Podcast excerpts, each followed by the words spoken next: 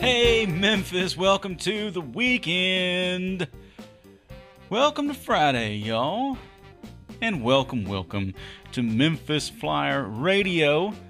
My name is Toby Sells. I'm a reporter with the Memphis Flyer and the host of this here radio show that is recorded, mixed, mastered, smothered, and covered for you this week at Flyer headquarters right here on beautiful Cotton Row downtown offering lovely views of all these Memphians going out for lunch to pick up a sandwich at Jimmy John's only to melt right on the sidewalk.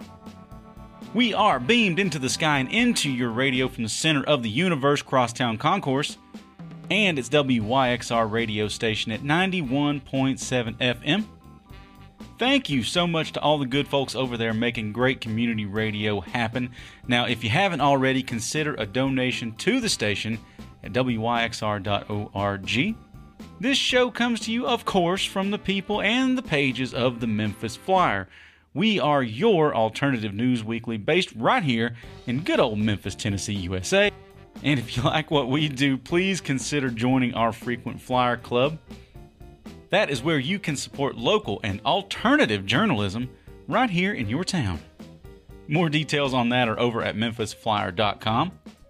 This week's cover story is all about late night dining in Memphis. It's been in limbo after COVID, but our reporters Sam Cicci and Michael Donahue scoped out the scene for us in this week's cover story. Sam is going to join us later on in the show to talk about it. Jackson Baker fills us in on the countywide political race. It'll be the last update we'll have on this before the August 4th election next week, so join us for that later and check out Jackson's story in the paper.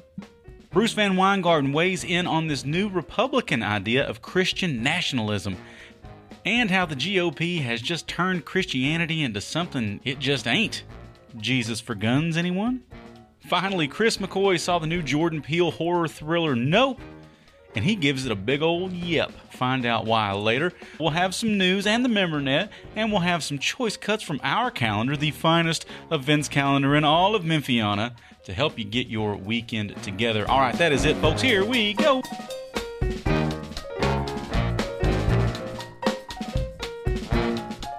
All right, going to start the show this week just like we do each and every week with a look down the streets of the Memphernet. Y'all know that is Memphis on the internet. Reddit user named TackIndy13 wondered how high was your Memphis light gas and water bill?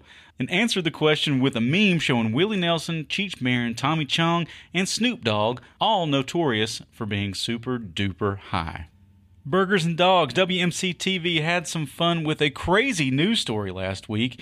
In that story, a Knoxville couple allegedly stole $2,000 worth of hot dogs and hamburgers. Crazier still, the couple did it, quote, during Memphis Flyer Burger Week and on National Hot Dog Day? What are the odds? asked the station on Facebook. Overton Park project gets $3 million. The project to forever eliminate parking on the Overton Park Greensward got $3 million in federal funding last week. The U.S. House passed six spending bills totaling more than $400 billion. Some of that money includes the discretionary spending for projects all over the country, including the $3 million to further the Overton Park parking plan.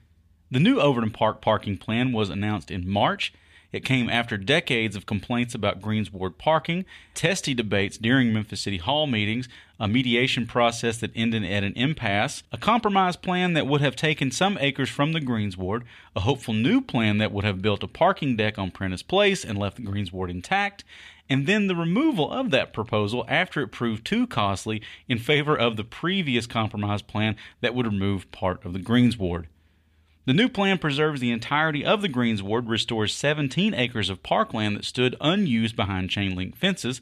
It swaps land between the park and the Memphis Zoo and forever ends the zoo's use of the Greensward for overflow parking. Much work is to be done before that happens, though, said Tina Sullivan, executive director of the Overton Park Conservancy, which oversees the park for the city. However, the $3 million, she said, will help get that work done, make for quality work, and maybe get that work done more quickly. Porn preferences. Tennessee's top Pornhub search was interracial last year, according to the porn site in its annual report. Pornhub's 2021 year in review offers insights into trends around the world that may be offering glimpses into cultures and people, especially when they think no one is looking. No information is available as to why Tennessee's porn preference is interracial.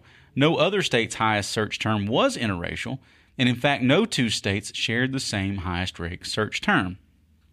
Tennessee ranked high on Pornhub's list of longest visits, that is, Tennesseans stayed on the site longer than most. Tennessee ranked 8th for longest visits with an average time of 10 minutes and 34 seconds. I can't read much more of this story on the air here, so you're going to have to pick up a copy of the Memphis Flyer on the stands or go over to memphisflyer.com and get the rest of the story.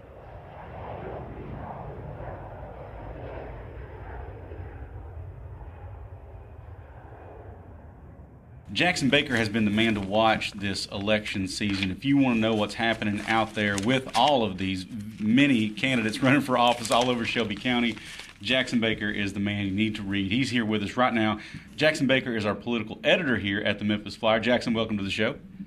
I am so happy to be here you would think at this point of the election, you've written about it every week, you've written so many posts for MemphisFlyer.com that there would almost be nothing left to say about this election, but there still is. There's still new information coming out. And again, like I said, folks, it's must-read reading. You said that the marquee race one more time is that the is the Shelby County District Attorney's race. What's new happening out here? Charlemagne the God has gotten involved in our race. So, That's definitely what you need to know. yeah.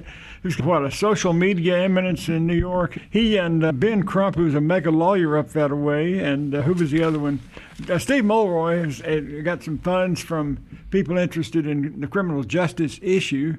And that kind of gets him almost up to Amy Weirich's level. Amy Weirich began this election the incumbent, she began this election with half a million dollars. Yeah. And she spent roughly that already and raised a whole bunch more. Amazing. Course. And she's still ahead in the fundraising, but Steve Mulroy is, uh, is, uh, to say, getting some national attention too. So we've got John Grisham, John Legend, Charlemagne the God. Those are the highest profile nods to him that, that we've gotten. But so Barry Scheck, you remember Barry Scheck no. from the OJ trial? Oh, yeah, I remember. He's right in there with if, if it doesn't fit, you must have quit. But his was DNA. He was, okay. he actually brought DNA into the national spotlight, and of course that's an issue in the campaign. Mulroy wants wants there to be a lot more use of DNA post conviction, and that's one of his arguments with Amy Weirich who uses DNA on the front end uh, before conviction, but is not yet used to past okay. conviction. Right, absolutely. They have been, as you say in your column this week, they've been in almost daily debates all over the place. There was one. Did they have three debates in a day? They had three debates in a week, Dang. day after day. And are their arguments getting tired? Are they same talking points you're seeing? Pretty much the same talking points, and they come down to the fact that she's fairly hard line. Get put these crooks in jail and keep them there, and, right. and he's although she says she has some rehabilitative efforts too. And he is much more interested in reforming the process and in racial disparity, that issue, because he thinks there aren't enough blacks in the district attorney's department. And it's pretty much sworn to, to enlarge the number of African Americans pointing out that there are that there the 85% of the attorneys in that office are white 95% of the defendants are black and there's a disproportion there. Yeah and how does she respond when she says when he brings that up? She says that among other things that it's that the really talented graduates, legal graduates who are African American have many offers okay. from private firms and she has to compete with those private firms and without the same advantages. What does how does General Weirich respond when Steve says, "Look, it's not just me. Look at these numbers. We've got the highest crime that we've ever had during your tenure." Basically, she doesn't have much of an answer. to That statistics are statistics. She maintains it's not her fault, of course, that, and she actually puts a lot of the blame on the Republican legislature in Nashville and their continued in, intentions to liberate guns so that everybody on the street is packing a gun. Sure. And some of those people packing the gun are going to use it, of course. And there's no question the increased availability of guns is a major part of the increase in crime. But Mulroy says that it's just if you hit 60 home runs, you're going to play for the Yankees. If you if you strike out every time at bat, you're not. Yeah. You have to judge on the results, and that's exactly right. Yeah. Yeah. What does during the campaign, Amy's I say Amy like we're friends. I'm going to edit that out. She is accessible. We can call her Amy. if you're out there, General Weirich, I, I, I, wish you well. But during the campaign, General Weirich's ads many times have, have accused Mulroy of being in the defund the police camp, which you write about this week. Does that ever come up in these debates? And what that does, comes up every time. What does Mulroy say about it? He says he actually doesn't say directly. I, have never believed in defunding the police and never have and never will. Or he doesn't do the d- d- definite denial. He says, I believe that uh, police should be paid more. We should hire more police, pay them more, and train them better. Okay. And that's his way of responding to it. He's got advice that he shouldn't repeat the phrase. I think he should. If you're asked, um, did you shoot John Doe? A good answer is not. I don't even own a gun. yeah. Oh my gosh, it's going to be interesting to see how this plays out. Moving on from that one, finally to the other race. Of course, uh, Shelby County Mayor is up. You said that uh, Mr. Morgan's campaign has gone a little soft, a little quiet, maybe during the ending days here of the election. How's that all going? He never has had many specifics to talk about he has said we deserve better, and he has had a lot of difficulty spelling out what that better would okay. look like. But I tell you, there was a debate yesterday in Rotary, which I'm going to write about this week, in which was leaving one of one of his backers, one of Worth Morgan's backers, said, "Well, that was Rebecca of Sunny, Sunnybrook Farm versus Mac the Knife, wasn't it?" and meaning that there was a, she thought she saw a lot of tax coming from Lee Harris. Actually, a lot of tax came from both directions. Okay. It was there was a lot of antagonism on both sides, and, and more of it seeming personal than actually having to do with issues, though. Basically, the mayor Lee Harris started off the debate by saying that his opponent didn't have any kind of record. He was always absent during key votes, and he had no reason to be running for mayor at all. Oh, wow. Essentially, and that, that, that, call that Mac the knife if you will. But, all right. Uh, one last thing before I let you go. You've covered a lot of these races over the many years you've been doing this. On a scale of one to ten, as far as interesting, how interesting has this election season been? I would say it's been right up there, eight, nine. I would say I've reserved 10 for the 1991 mayor's race that Herenton won. Yeah. Uh, so historical, but this is right up there. The Ease race all by itself is worth at least an eight or a nine, I think. Okay. Wow, man, you, you heard it here first, folks. That's uh, our political editor, Jackson Baker, who's been watching this thing for us. Folks, pick up a copy of the paper this week. It's out on the stands right now. Head over to memphisflyer.com. You can read more all about that, and you will be sure to see an election wrap up from our own Jackson Baker next week. Jackson, thanks for all you do. You bet.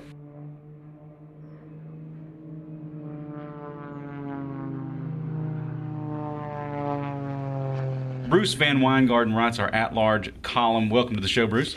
Thank you, Toby. Happy well, to be here. Yeah, and happy to have you here because you've written a classic Bruce VanWyngarden column in here that I would read before I worked at the Memphis Flyer and thought, man, I'm glad somebody said this all out loud. This week's column is called Devil to Pay.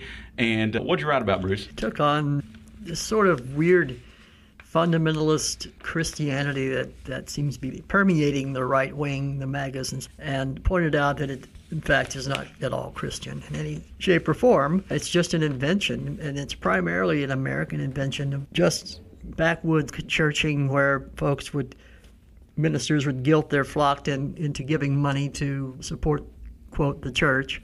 And it, it just, as I wrote in the column, it's a business model that morphed into, as these things do, a larger business model so that now you have preachers that have mega churches with jets and palatial estates and television shows. And the grift has always been, you know, don't sin and give us money.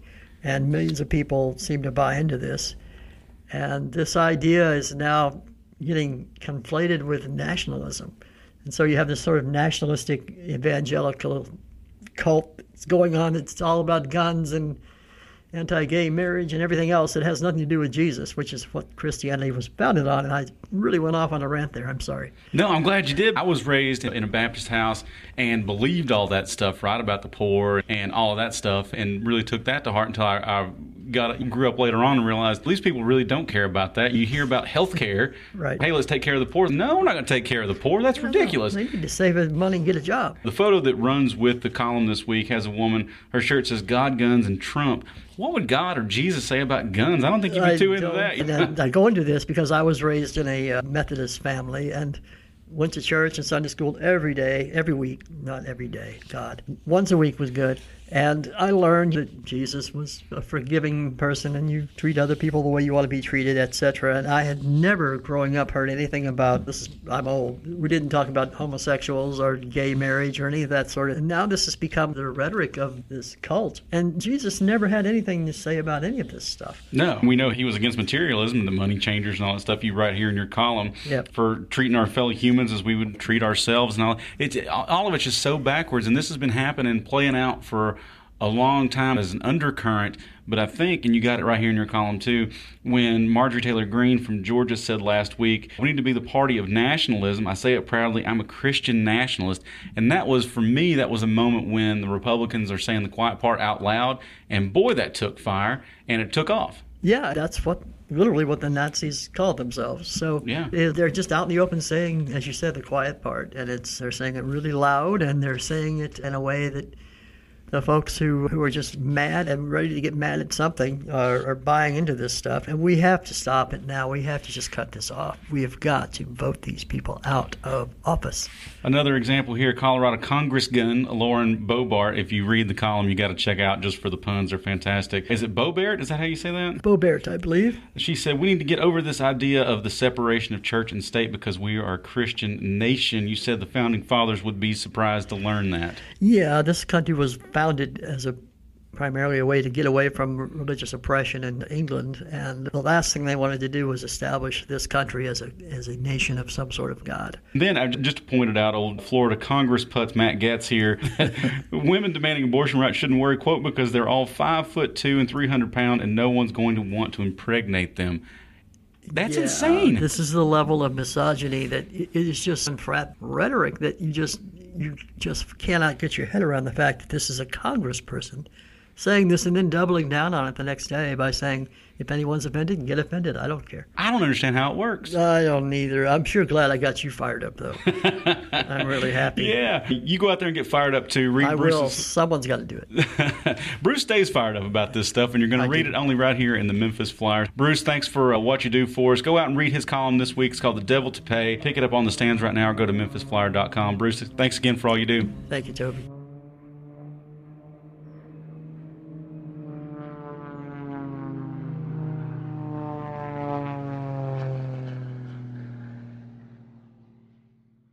Chris McCoy, he is our film and TV editor. Welcome to the show, Chris. Thanks for having me, man. Absolutely. Once again, you have gone to the movies and you have watched this week the brand new Jordan Peele movie, Nope. I have seen some trailers for it. It looks right up my alley. What you th- I think it is a masterpiece. Jordan Peele, he was a TV comedian. He was on Key and Peele. Yep. And then in 2017, he had a film called Get Out, which is just one of the best horror movies of the last It was decade. great. Yeah, it's so good. But it's Hitchcock's Rear Window, and it's, it's a genre piece that's very focused, and every bit works exactly like it's supposed to work. His next film was called Us from 2019. And it is more like Vertigo if you look if you compare it to Hitchcock. Hitchcock could do the tight genre piece in his sleep, but Vertigo was like, I've got these images in my head and I need to figure out what they mean. And making the film helped him figure out what they mean. These images Interesting. mean. So that's that's also the vibe of Nope as well. Except the images that he uses this time that he as jumping off points are it's a UFO movie. Nice. It, that's why I thought about you. Yeah. To, like you're gonna totally be into this. It's very Spielbergian. Okay. It's, it goes in a direction that he has not gone yet. It's, there's a lot of Close Encounters of the Third Kind in there. Close Encounters is one of my all-time favorite movies. My joke is if I ever get to interview Steven Spielberg, it will be uh, this is what it would sound like. Do you have any questions for Mr. Spielberg that are not about Close Encounters? We got to move this along, Mr. McCoy. we I'm gotta- sorry. we gotta move this along. that movie was a long time ago. Yeah. Yeah.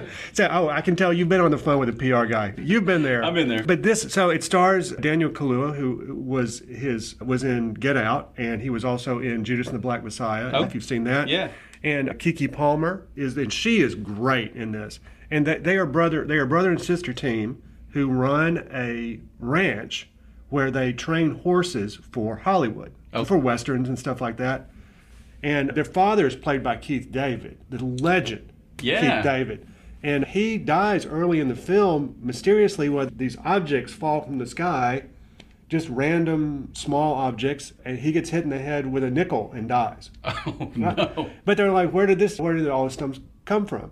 And it turns out that there is a UFO hot it's a UFO hotspot and there's one UFO particularly that has been flying saucer, literally a flying saucer that has been visiting the area. On the other side of the canyon where they live, there is a little dude ranch kind of place that's called Jupiter's Claim that's run by this guy named Jupe who used to be a child star and his co-star was a chimp. But then one day on the set, the chimp goes nuts and kills everybody except for him on live television. Yeah, and I've got to say, if you don't read anything else in the Memphis Flyer this week, go and read the first five graphs of this because it tells you everything you need to know about that scene, and it uh, shivered me timbers. I, I, didn't do it justice, and it, you can't. He also discovers that there's this UFO that's coming to this valley frequently.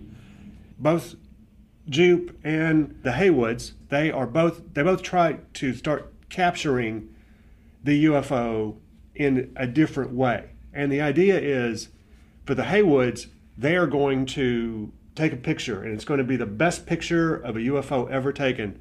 They call it the the Oprah shot. Okay. It's like undeniable. This is clear IMAX level image of a UFO. No denying it. Here we are. Pay us money. Sure. And and it all spirals out of control from there. Spirals out of control actually really early in the film because none of this goes where you think it's going to go. I give it my highest recommendation, and I hope everybody can go see it. There you go. You got the Chris McCoy stamp of approval for Nope. That's the new Jordan Peele horror movie. It's playing all over the place. Go see it this weekend. And Chris, thanks for all you do. Thanks, Tub.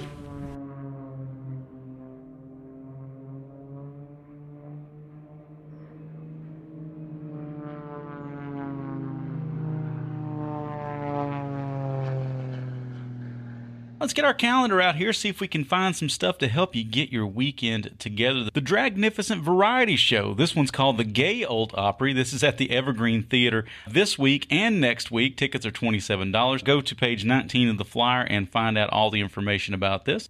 And tonight is the Memphis Summer Cocktail Festival brought to you in part by the Memphis Flyer. This is at Shelby Farms Park Event Center. Tickets are $45. It runs from 6 to 9 p.m. The Memphis Summer Cocktail Fest lineup is set with 30 plus spirits offering up delectable summer inspired cocktails to choose from. In addition to 12 cocktail samples, attendees can purchase local tasty eats from food trucks, enjoy a photo booth on site to capture all the magic, dance the night away with the help of a DJ, and more. This is a 21 and over event. And tomorrow afternoon is 901 Family Fest. This is at Hickory Hill Community Center, Saturday, July 30th, 1 to 5 p.m. Bring your family, friends, and neighbors out for a fun day in the community. This event includes free food for the first 500 guests, with live music, games, bouncy houses, vendors, a youth basketball play day, and a school supply and uniform giveaway. There is something for everyone over at the 901 Family Fest at the Hickory Hill Community Center, Saturday, July 30th, 1 to 5 p.m. The event is completely free. All right, folks, that's just a few events that we have in our calendar this week to help you get your weekend together. There's a ton more in there. Check the flyer on the stands. Go to memphisflyer.com. If you get bored, it's your own fault, but y'all go out, have a great weekend, and try to stay cool.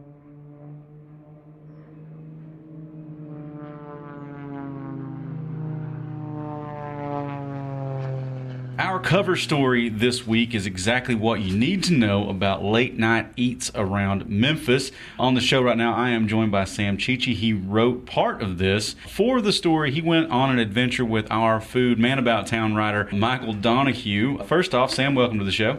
Thanks, Toby. Happy to be here. For the story, I know we've been kicking this idea around in our editorial meetings for a long time. Y'all finally did this thing.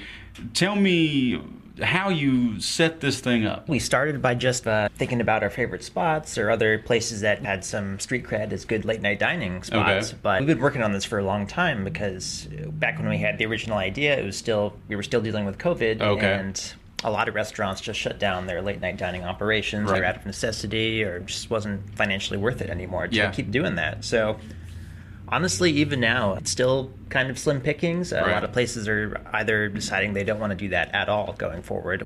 So, how did you pick the places and where did you go? What time did you start? We started at 10 p.m. Where? Uh, we actually started at Panta. Okay. And that just worked out. I'd written about Panta several times for the magazine. And then the day before we were putting our list together, they posted on their social media feeds that they would start doing this new like late night exclusive menu. And that's going to be stuff that's way different than your normal late night greasy bar food. What was on the menu and what did you eat?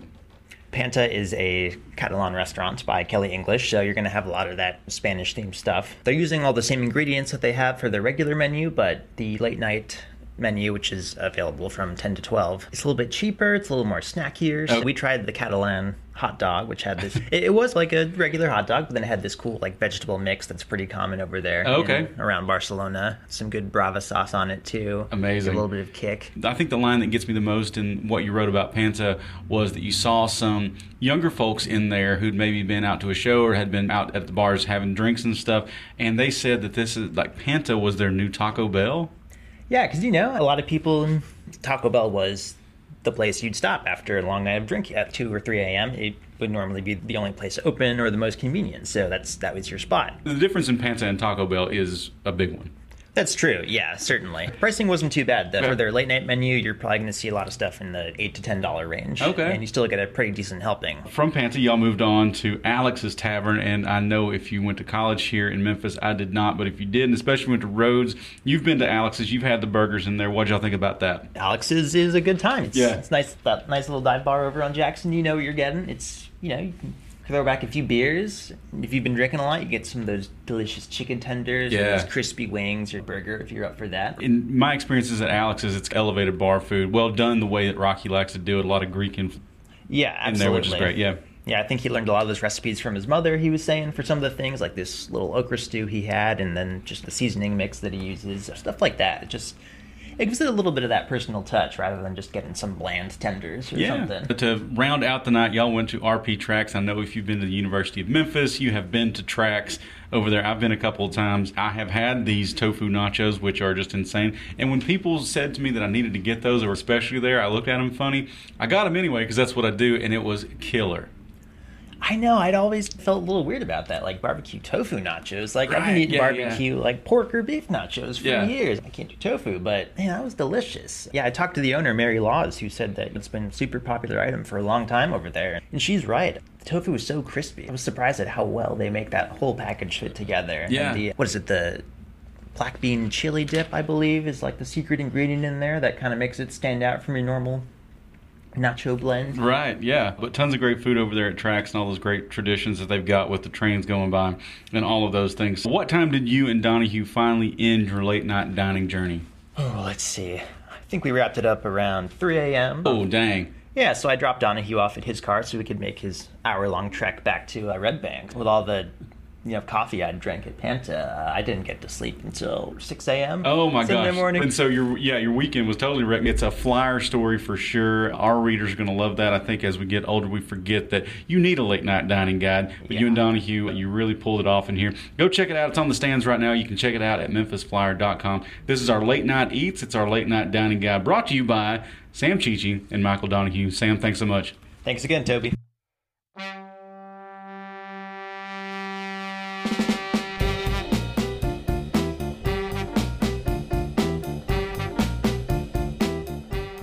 Right, folks, that's going to do it for my half of Memphis Flyer Radio, the talk half of the show. But stick around for that second half of the show, the better half of the show over there. That is where our music editor, Alex Greene, is going to be spinning you some records, telling you some tales, and sounding dadgum good doing it. All right, y'all, stay safe out there this weekend. Try to stay cool, and join us right back here next Friday for more Memphis Flyer Radio. Alex, take it away. Thank you.